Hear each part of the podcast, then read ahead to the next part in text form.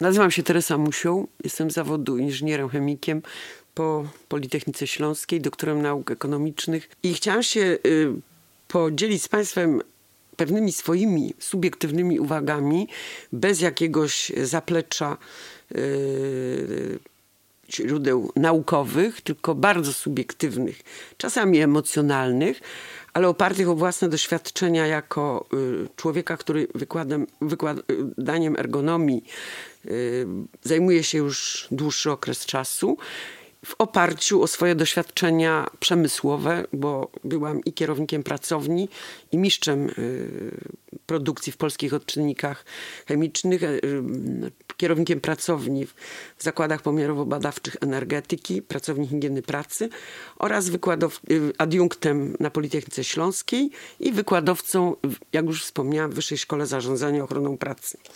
Chciałam tu powiedzieć z punktu widzenia drugiego semestru, już właściwie prowadzonego y, przez, na platformie, czyli w zdalnym nauczaniu, który nie był wymysłem y, nas, dydaktyków, tylko oczywiście wszechładnego obecnego COVID-a i naszych y, ludzi, którzy mają świadomość, że musi być przeprowadzone w takich warunkach, jakie są nam narzucone i uwarunkowania nie wynikają z jakiejś fanaberii, ze zmiany y, form dydaktycznych, tylko po prostu z uwarunkowań niezależnych od nas, bo COVID dla mnie to jest wielki pan. I on w tej chwili rządzi. Oczywiście z z naszą redukcją zagrożeń z tego wynikających, czyli ludzi, którzy muszą uczestniczyć w tym procesie bez względu na wszystko, bo jest to wymóg chwili.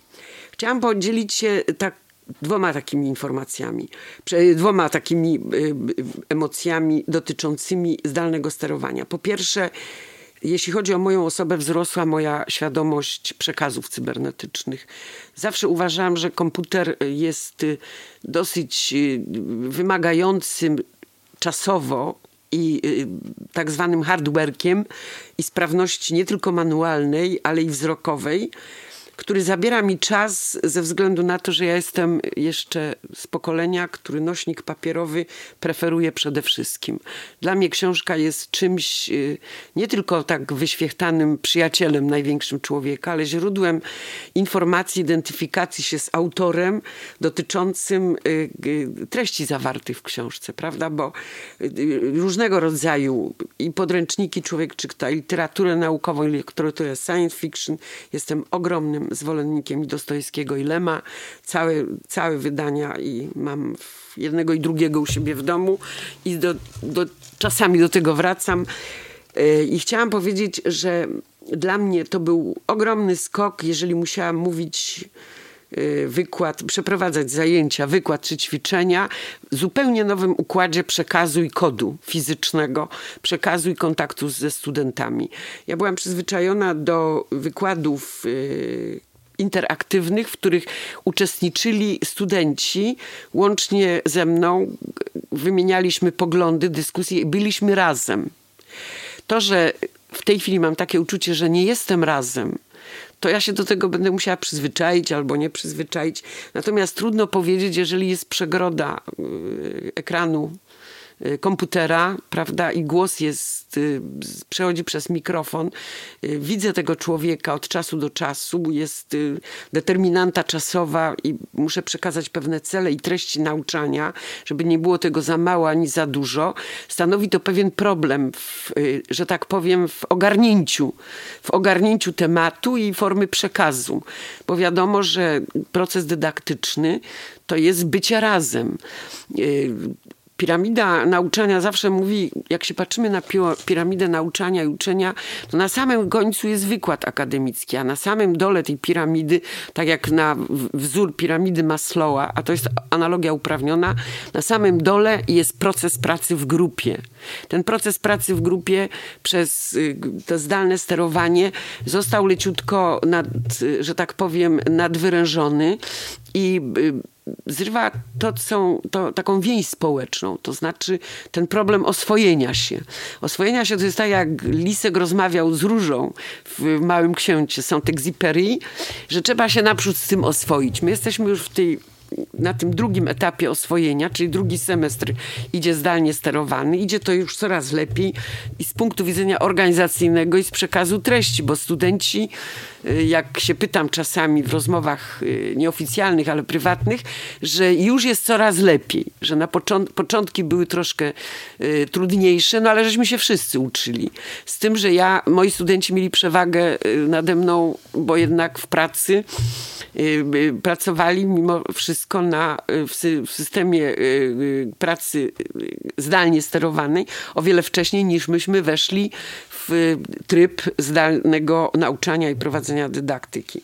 Jakie ja widzę tutaj słabości tego zdalnie sterowanego nauczania? No po pierwsze, no osłabienie tych kontaktów interpersonalnych, tej transcendentalności wynikającej z klimatu i muszę Państwu powiedzieć, że jestem osobą, która każde y, Teamsy i każde kliki w tamtym semestrze z pomocą yy, służb administracyjnych i służb marketingowych, administracyjnych i pomocowo, że tak powiem, yy, różnego rodzaju pomocy sprzętu wszelkiego rodzaju. Myśmy to przeżywali w dosyć trudny sposób ze względu na to, że człowiek się boi zmian. A dlaczego się boi zmian? A dlaczego się boi zmian?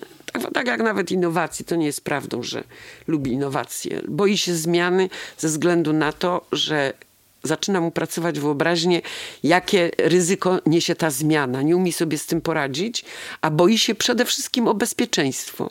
Bezpieczeństwo, czy dobrze wypadnę, czy dobrze powiem, czy zapomnę coś, czy, czy mnie nie wyśmieją, bo ich nie widzę, czy, czy jak będą o mnie mówić. No to są po pierwsze ludzkie emocje, które są związane z tym, z tym, że, że nie wiem.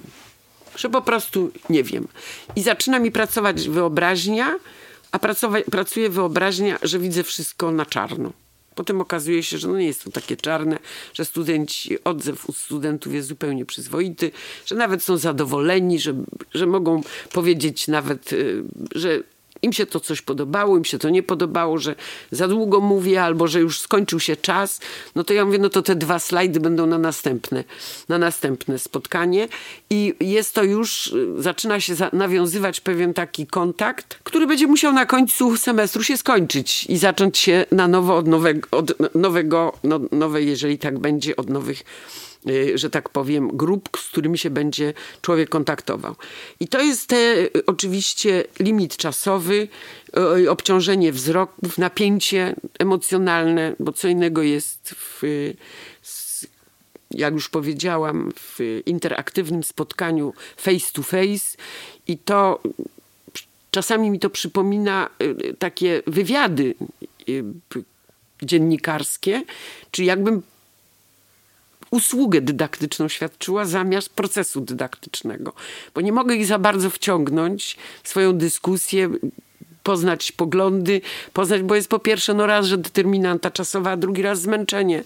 Ci ludzie niekiedy po, naprawdę pracują zdalnie również swoje, wykonując obowiązki zawodowe i trudno ich obciążać tą cyberprzestrzenią, w której muszą też również kontrolować nową wiedzę, którą przyswajają i zastanawia się, czy coś z tego rozumie, czy nie, nie zrozumie. No to to by były te, yy, że tak powiem, słabości. Jakie są słabości, jakie są pozytywy? No pozytywy, że mimo wszystko wzrasta kultura yy, skorzystania z cyberprzestrzeni i wiedza o zagrożeniach z tej cyberprzestrzeni. Drugie to jest y, zdecydowanie przymus, no przymus to trudne powiedziane, ale obowiązek organizacji czasu pracy i czasu nauki i czasu wypoczynku.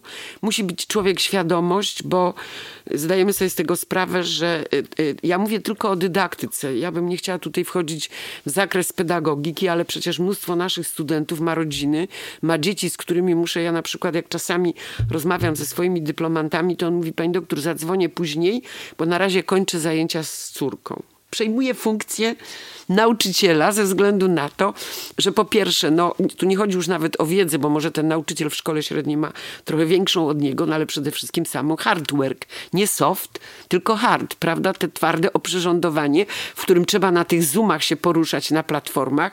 No u nas akurat to wszystko, mm, nie, nie chciałabym tutaj y, mówić o pozytywach, tak, albo o takich jakiś wazeliniarstwie, jak to ostatnio się chodzi, ale nasi administratorzy i cała obsługa stara się jak może, żeby to mimo jakichś zakłóceń szło fajnie. Na przykład mi się strasznie podoba, że ja nie muszę kilka razy przechodzić, tylko wchodzę na jedną platformę i od razu widzę i strefę studenta i dziekanat wirtualny, prawda?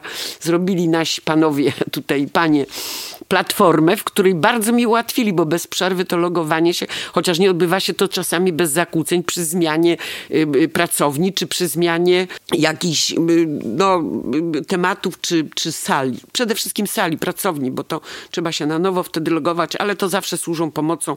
Można wysłać SMS-a, zawsze się da nie odpowiedź. Ten pierwszy pozytyw. U mnie to wzrosła ta kultura cybernetyczna, tak bym to nazwała. Musiałam się tego po prostu nauczyć i nie było żadnych tych. Oczywiście szło to z oporami, ale poszło y, zupełnie idzie to, według mnie to jest y, trening czyni mistrza, czyli pogodzić cele i treści nauczania, czyli software z hardware'kiem, czyli z tym oprzyrządowaniem, z tym zapamiętaniem, w którą ikonkę trzeba kliknąć, żeby no na przykład nie zrobić jakiegoś takiego błędu, żeby potem nie wchodziło, że bez przerwy mnie pyta osobny jest ze źródła idzie obcego. Zgadzasz się, czy się nie zgadzasz, prawda? No bo ja, człowiek ma prawo do błędu, jak pracuje i czasami się może pomylić, no ale chodzi o to, żeby wiedział, w którym momencie się pomylił i w którym momencie to może y, zmienić. I to by były te y, y, pozytywy, które powodują, że no człowiek nie ma odwołania od, od zdalnego sterowania y, i nauką, i pracą. Nie na pewno wszystko, nie na pewno jak się COVID skończy już i mam nadzieję, że się skończy. W jakim horyzoncie czasowym to chyba nikt nie wie. Natomiast chciałam powiedzieć, że pewne formy pracy, zdalnie i pracy będą wymagały nowych uwarunkowań prawnych, kodyfikacji kodeksu pracy. Nie wiadomo, jak będzie trzeba liczyć nadgodziny na przykład. Czy to już będzie yy, nadgodzina to będzie jakaś prehistoria? Na pewno nie, bo robota, jak mówił profesor Jaszczębowski już 150, 120 lat temu, robota, czyli manufacturing, czyli czynność docelowa zawsze będzie. Nic nie zastąpi na przykład ani sztuczna inteligencja. To, co zrobił teraz pan Piotr, przyniósł statyw, dał głośnik, kontroluje mój czas, kontroluje wypowiedź, potem on ją wsadzi na Facebooka, obrobi yy, ze względów gramatycznych, merytorycznych. Nie zastąpi tego ani sztuczna inteligencja, ani żaden komputer. I ergonomia jako nauka o pracy, nauka o pracy, czyli ergonomia o tym, jak człowiek powinien się zachować, wykonywać pewne czynności yy, i wykonywać tą pracę docelową tylko dla drugiego człowieka i dla społeczeństwa. Nie wykonuje jej sam dla siebie, bo jeżeli będzie wykonywał tę pracę tylko i wyłącznie bez odbiorcy, to znaczy, że mamy koniec świata. Dziękuję bardzo za uwagę.